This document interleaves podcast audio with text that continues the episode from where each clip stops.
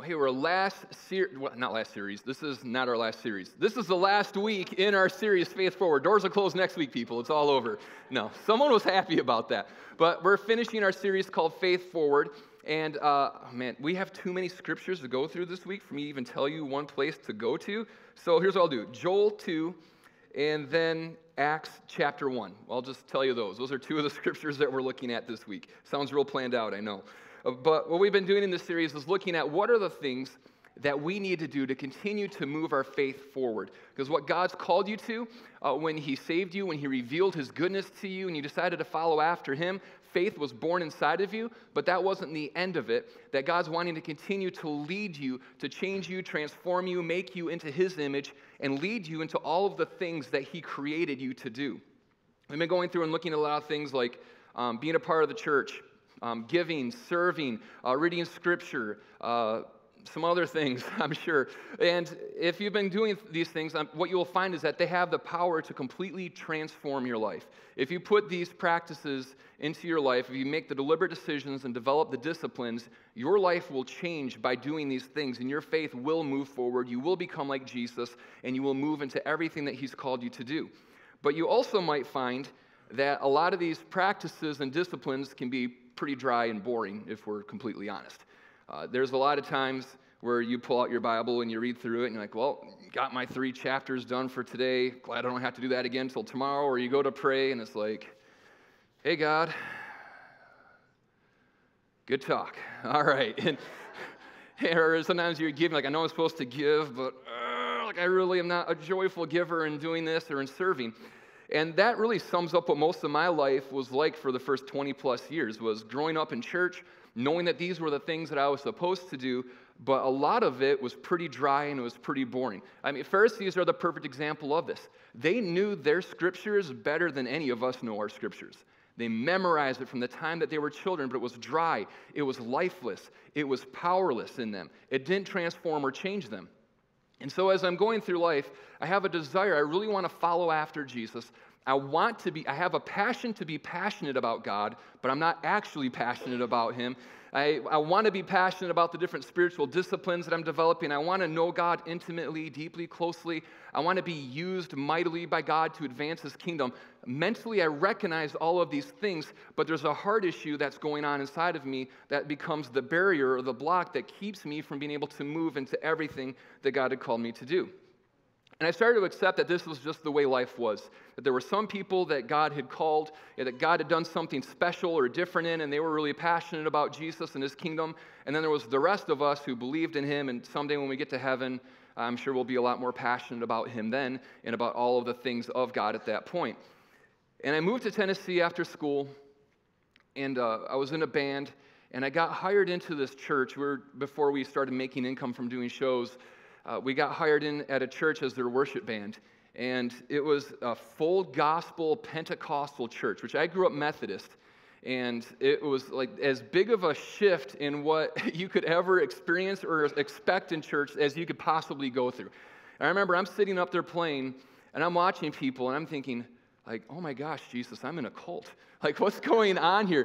These people are absolutely insane. There is something like crazy that's going on. But they paid me, so I kept going back and I kept playing. And uh, I did what all good Christians do. I judged them and thought that they weren't really spiritual people, all that kind of stuff. Well, as I started hanging out with them more, curiosity started to stir up inside of me. Because what I recognized about these people that I was around that I thought were crazy was that they were passionate about Jesus.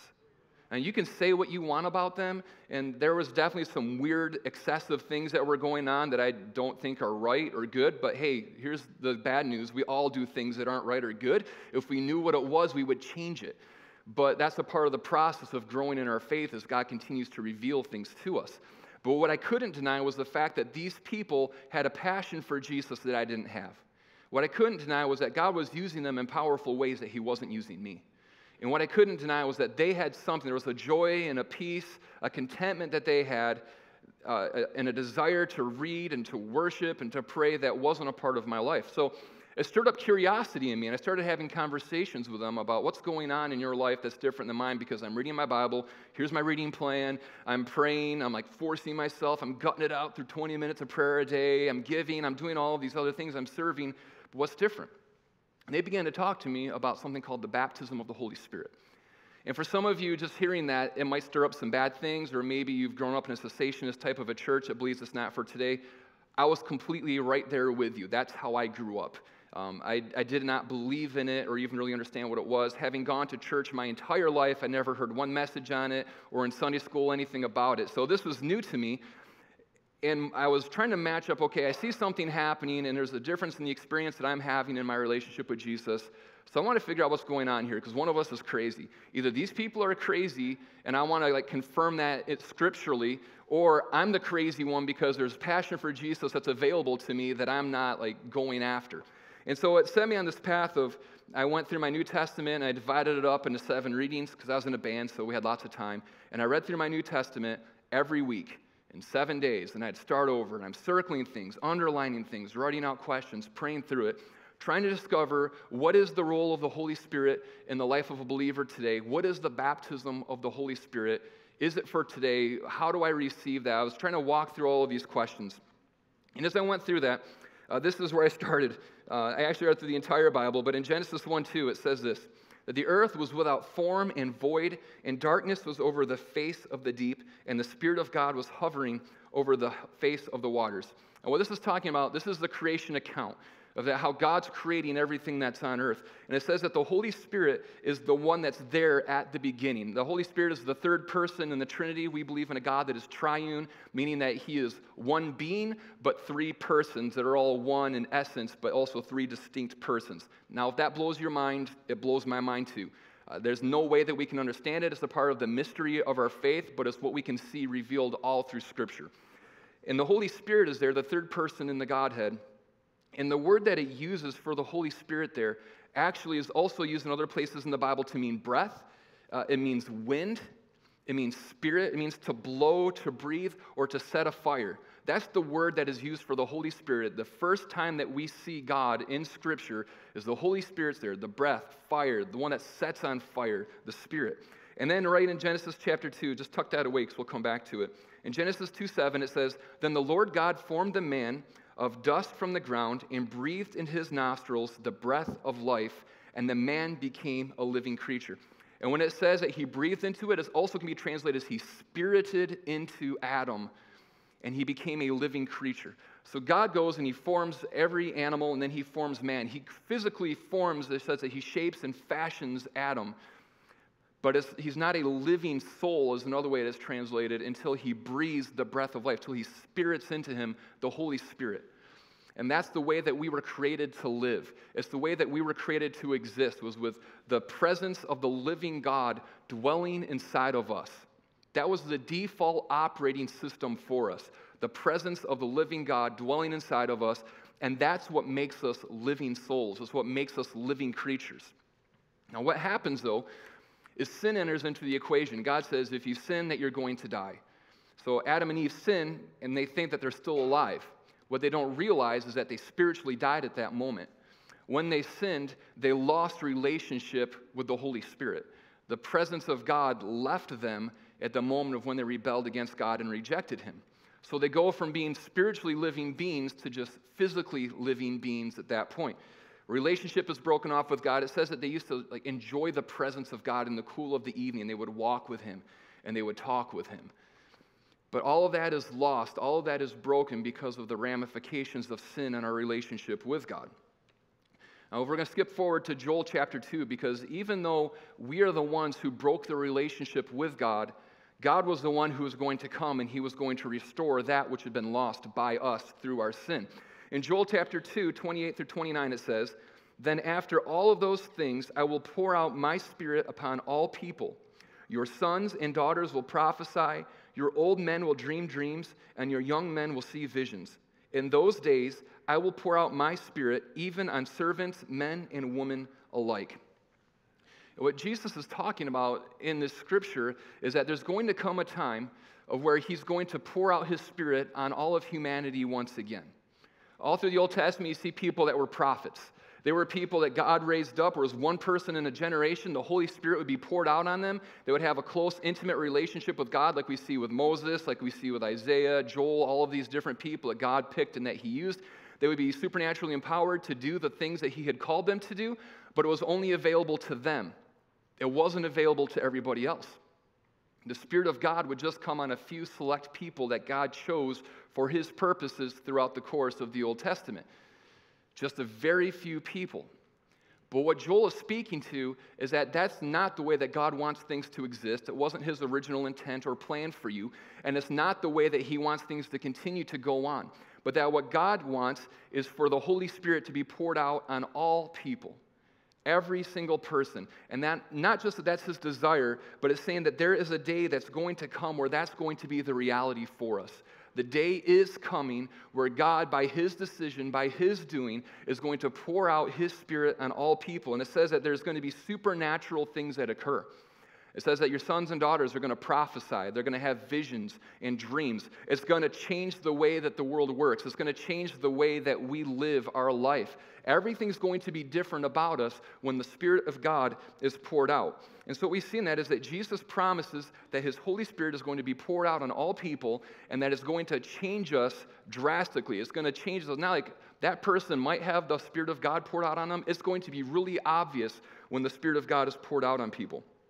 Luke chapter three, verse sixteen says, John answered them all, saying, I baptize you with water, but he who is mightier than I is coming, the strap of whose sandals I am not worthy to untie. He will baptize you with the Holy Spirit and with fire. We're continuing to move through the timeline of Scripture. Now we've gone from the place of Joel saying that there's going to be a time someday in the future where the Spirit of God is going to be poured out on you. It's going to change the way that you live. To now seeing that John the Baptist, the one who's preparing the way for Jesus to come, he himself is acknowledging, what I'm doing is I'm baptizing you with water for repentance from your sins. That's what he's doing in the Jordan River. It's not changing your life. It's not changing the way that you live, but it's the symbol of you saying, I repent of my sins. The filth of sin that's on me, I'm repenting of that, and that's washed off of me when I'm baptized in the water. But John says that there's something better that's coming. There's someone better who's coming. And he's speaking of Jesus. And he says that when Jesus comes, he's not going to baptize you for repentance of your sins like I'm doing. He says that I'm going to ba- he's going to baptize you with the Holy Spirit and with fire. That word baptize means to immerse. It comes from the Greek word baptizo. And that means that you're, you're going to be immersed in the power of the Holy Spirit, that you're going to be immersed in the presence of God. This is what John says Jesus is going to do. This is why Jesus is coming to earth, is because he wants to pour out his Spirit on all of humanity. He wants to immerse us in the power of the Holy Spirit, the one who is breath, the one who brings the wind, the wind, the one who sets on fire. And then it continues on in John chapter sixteen, verse seven. It says, nevertheless, I tell you the truth. And this is Jesus speaking. It is to your advantage that I go away.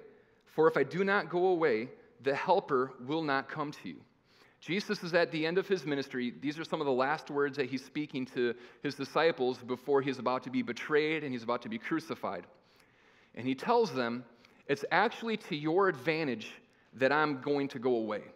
Because when I leave the earth, I'm going to send the Holy Spirit to you, the one who's the Helper, the one who's the Advocate. Those are different translations of that word. And put yourself in the disciples' place here. It's to your advantage or to your benefit that I'm going to go away. There is no conceivable world that I could live in where I could, I could say, yeah, definitely, Jesus, it's good that you're going away.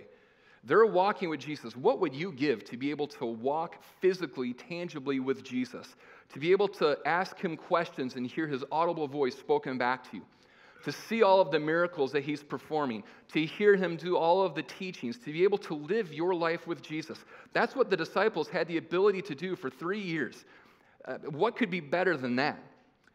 But Jesus says that something better is coming. It's to your advantage that I leave you, that I not walk with you physically on the face of the earth anymore, because when I leave, I'm going to send you someone who's going to be even better for you. I'm going to send you the Helper. I'm going to send you the Advocate. And that's the Holy Spirit. Is that Jesus is going to leave, and it's going to be to our advantage. He goes to the cross. He's died. He's buried. And he's resurrected. And then he appears to his disciples again in John chapter twenty, verses nineteen through twenty-two. It says, on the evening of that day, the first day of the week, the doors being locked where the disciples were for fear of the Jews, Jesus came and stood among them and said to them, peace be with you. Now remember, this is Jesus, like, raised from the dead, appearing to them, saying things like, peace be with you, which must have just freaked them out.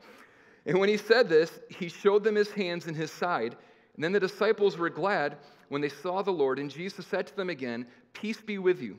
As the Father has sent me, even so I am sending you.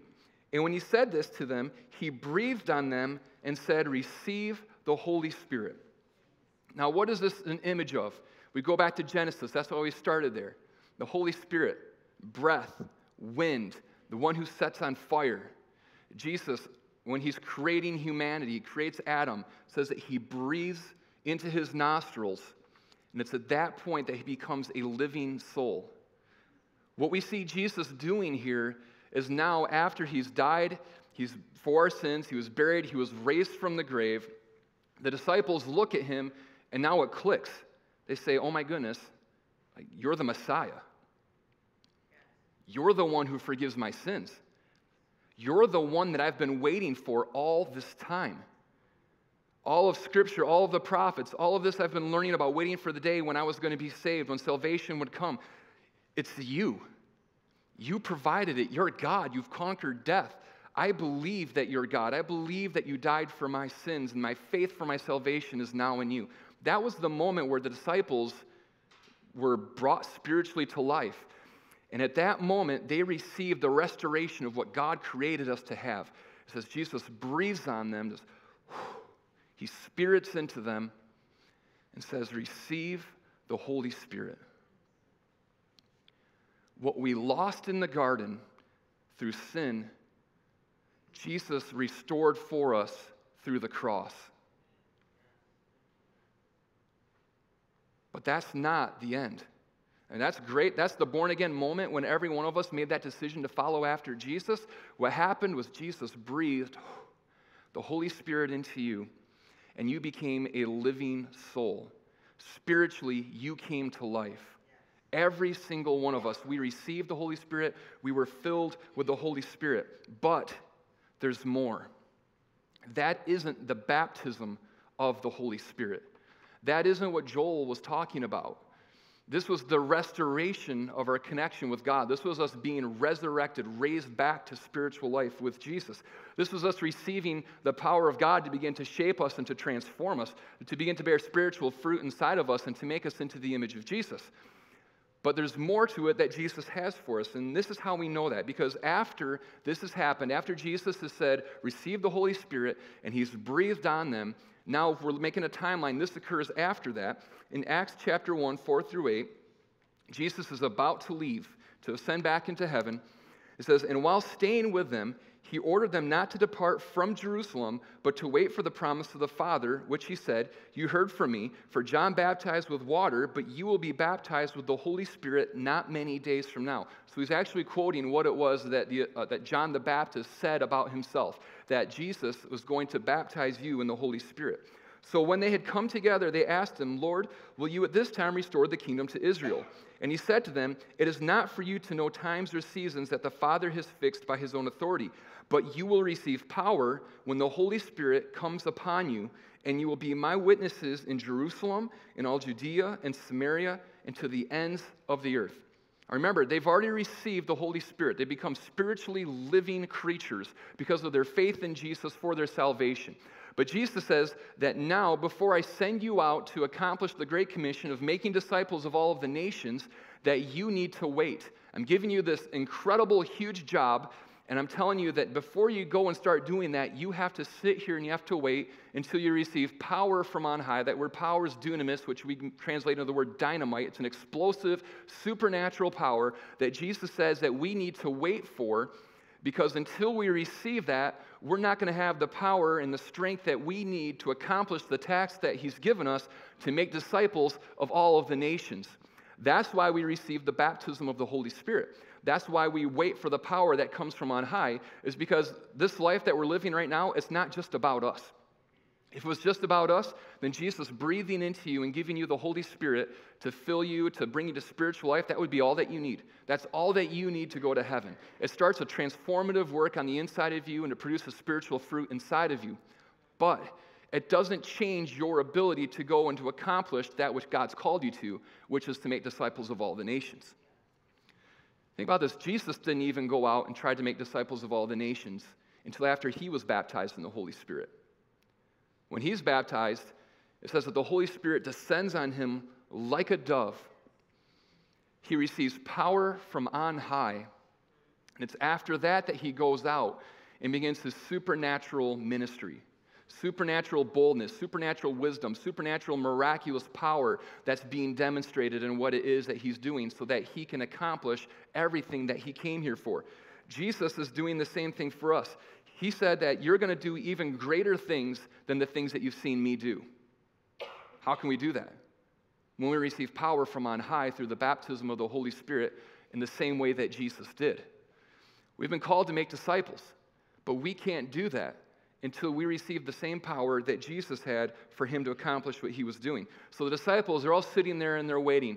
As for ten days, they're sitting there and they're waiting because Jesus has ascended into heaven, and they're just waiting for power from on high to come and to clothe them so that then they can go and make disciples in all the nations. And in Acts chapter two, verses one through nineteen, and sorry, uh, the people running graphics because I might have changed some things, so it's my fault if it's not right. It says, when the day of Pentecost arrived, they were all together in one place, and suddenly there came uh, uh, from heaven a sound like a mighty rushing wind. Remember the imagery of the Holy Spirit.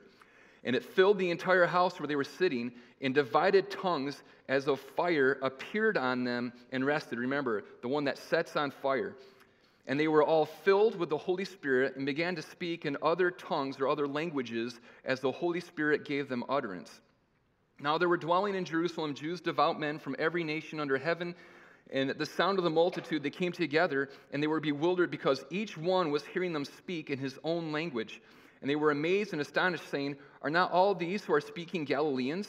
And how is it that we hear each of us in his own native language? Parthians and Medes and Elamites and residents of Mesopotamia and Judea and Cappadocia and Pontus and lots of other places, and skipping forward. And we hear them telling in our own tongues the mighty works of God. And all were amazed and perplexed, saying to one another, what does this mean? But others mocking them said, they are filled with new wine. Basically, they're saying these people are drunk. But Peter, standing with the eleven, lifted up his voice and addressed them. Men of Judea and all who dwell in Jerusalem, let this be known to you and give ear to my words. For these people are not drunk as you suppose, since it is only the third hour of the day. Saying, it's nine a.m., these people aren't drunk. But this is what is uttered through the prophet Joel. And in the last days it shall be, God declares, that I will pour out my spirit on all flesh. And your sons and your daughters shall prophesy, and your young men shall see visions, and your old men shall dream dreams. Even on my male servants and female servants in those days, I will pour out my spirit, and they shall prophesy. And I will show wonders in the heavens and above the signs and earth below. And then it, Peter starts talking about how Jesus was the Messiah that was crucified, that was raised from the dead. And he, jumping to verse thirty-seven, this is the response. Now when they heard this, they were all cut to the heart and said to Peter and the rest of the apostles, brothers, what shall we do? And Peter said to them, repent and be baptized, every one of you, in the name of Jesus Christ for the forgiveness of your sins, and you will receive the gift of the Holy Spirit.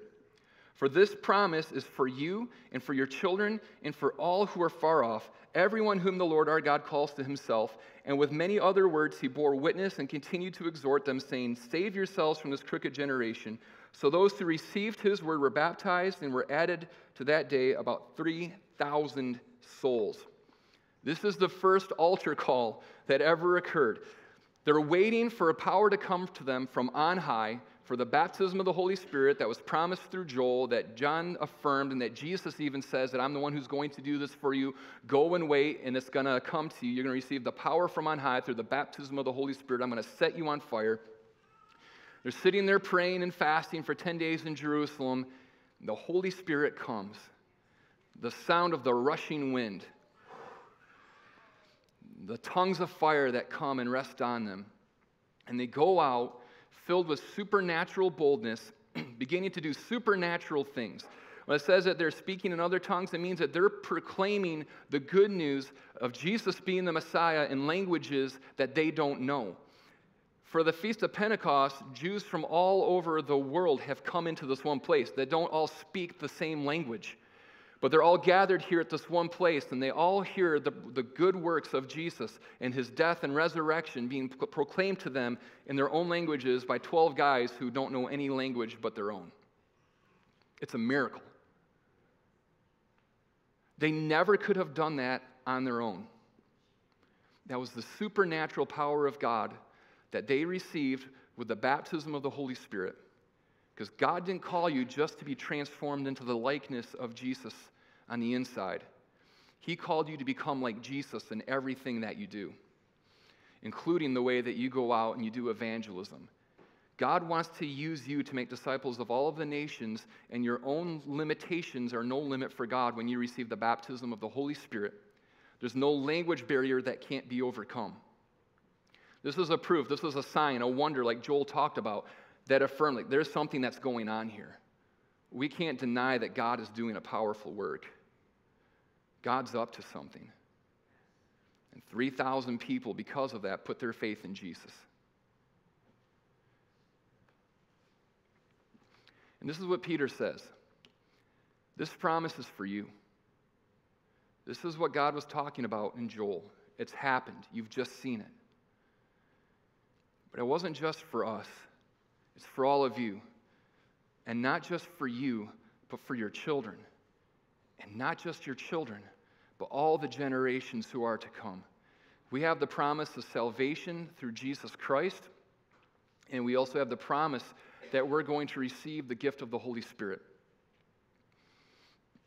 In this context, do you think it's likely that what Peter was talking about was that you're going to receive the gift of the Holy Spirit that's just going to transform you on the outs- on the inside, but it isn't going to have any supernatural boldness or power that comes along with it? There's no way he would have seen it as that. He just got baptized with the Holy Spirit, saw miracles occur, three thousand people gave their hearts to Jesus. He said, this is for all of us. And not just in this time and of our apostles. I know one of the popular thoughts is that God ceased to work that way with the death of the last apostle. That's nowhere in Scripture. It contradicts what Peter said. He said, this gift is for you, your children, for all generations that are to come. It's what Joel's talking about, that in the last days, meaning that after the death of Jesus, everything after the resurrection of Jesus is considered the last days. That in these days that God wants to pour out his Spirit on all people, and it's going to be in a way that transforms the way that we live our lives and the way that we do ministry. God wants to clothe us with supernatural power from on high through the baptism or the immersion in the Holy Spirit.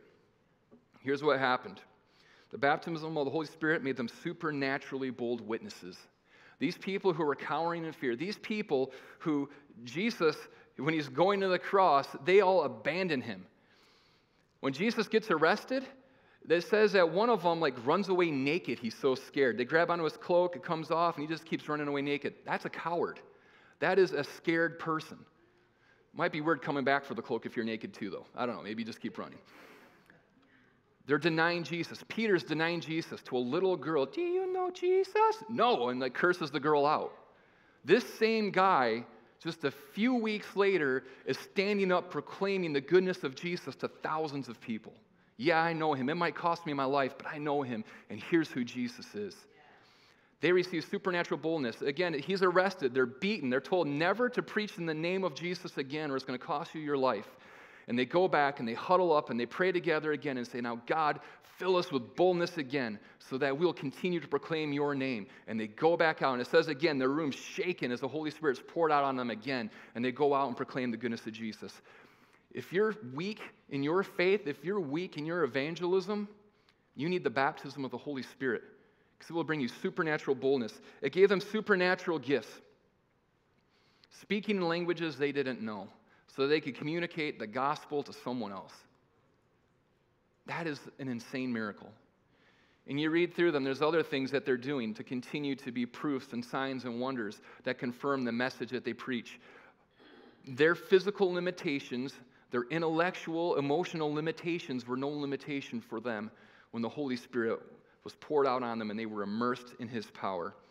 And it also gave them a supernatural passion for Jesus and for his kingdom.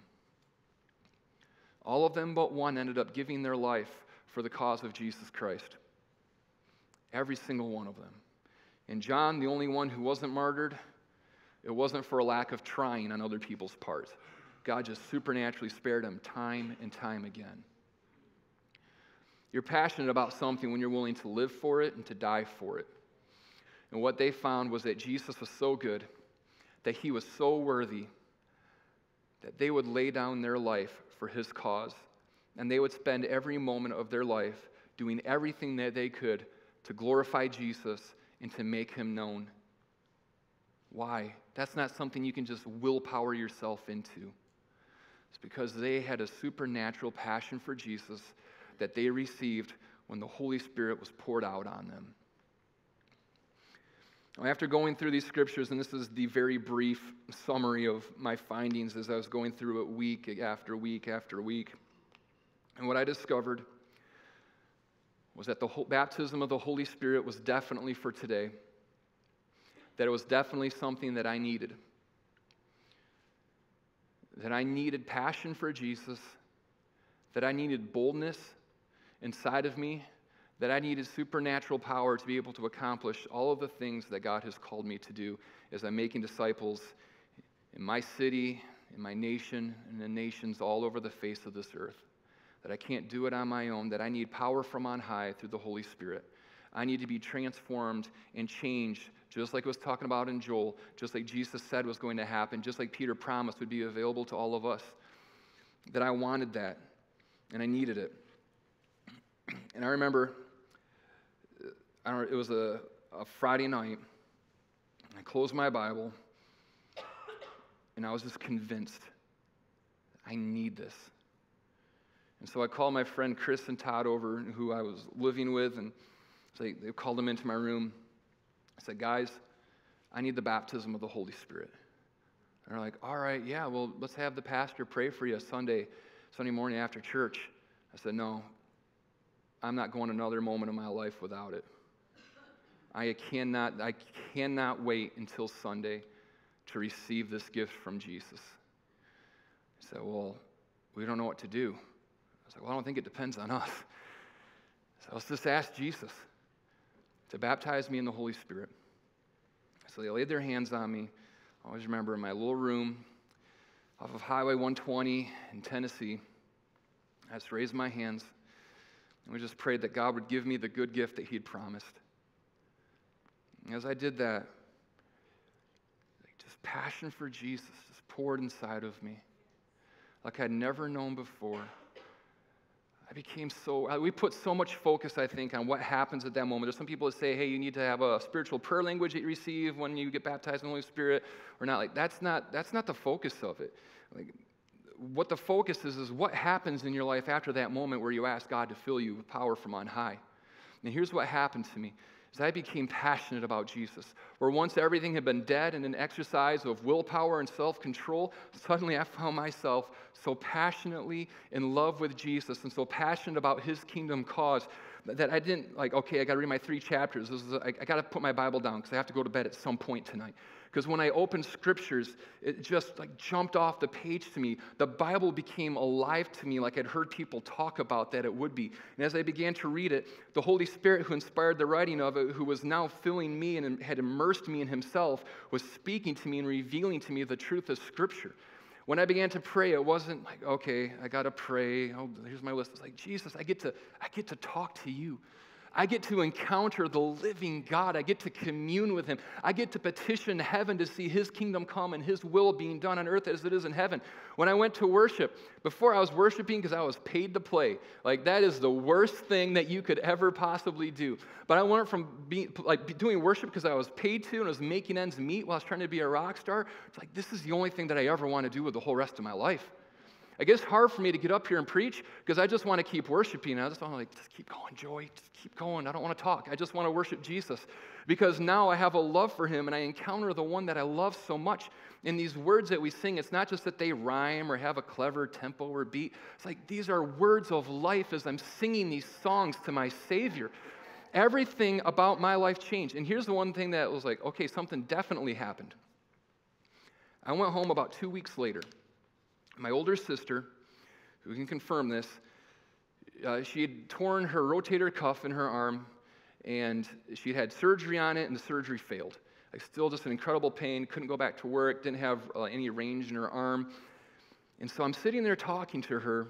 I don't know, it's like two a.m. in the morning, because, you know, like that's what you do when you get together with your siblings when you don't see them that often. You just sit up and talk. And the Holy Spirit starts speaking to me. He says, I want you to pray for her. Why don't you, why don't you pray that her shoulder's healed? I'm like, nah, like I don't believe in that. Like, and he's like, no, I want you to do it. And it just, like, it was like an alarm bell going off in my head if I were to refuse God doing this. And so I'm like, hey, Jenny, do you believe Jesus can heal you? She's like, yeah, I believe he can heal me. Like, would you mind if I prayed for you for healing? She's like, yeah, let's do that. So I don't know any words. Like, nobody teaches you how to do this. Just go up and I'm like, Jesus, we believe that you're a healer. God, I pray that you would bring healing into her shoulder, full restoration, God. In the name of Jesus, we pray, amen. Nothing fancy, nothing fiery. She just starts doing this. Like, this miraculous, instantaneous healing of her shoulder. And it wasn't me. I just asked Jesus to do it because I had enough, like, the ability to hear him speak to me because I've been clothed with power on high, and now there were supernatural giftings that he put inside of me. Now, the next person I prayed for died. So that goes to show you that I'm not in charge of it. It's not something I control or, like, make it work or magic it up. It's the Holy Spirit who does it. I've prayed for way more people and have been healed. But I'll pray for everybody because I believe in power from on high. This morning, if you've been living as a Christian, but it's been passionless, if it's been a struggle, if this has been a bunch of disciplines that you've been developing in your life to try to live a good life or try to make Jesus happy with you, if you've been lacking boldness in your witness, if you just need some fire, you need the baptism of the Holy Spirit. It's a beautiful gift that's been made available to every single one of us. How do we get it? Well, God already did the work. Jesus went to the cross. He died for you. He paid the price. It's not about what you do.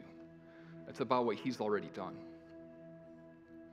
This is what Jesus says about asking for the Holy Spirit, because all we do is ask. It says in Luke chapter eleven, verse thirteen, if you then, who are evil, know how to give good gifts to your children, how much more will the Heavenly Father give the Holy Spirit to those who ask him? You want power from on high? You want what Joel prophesied about?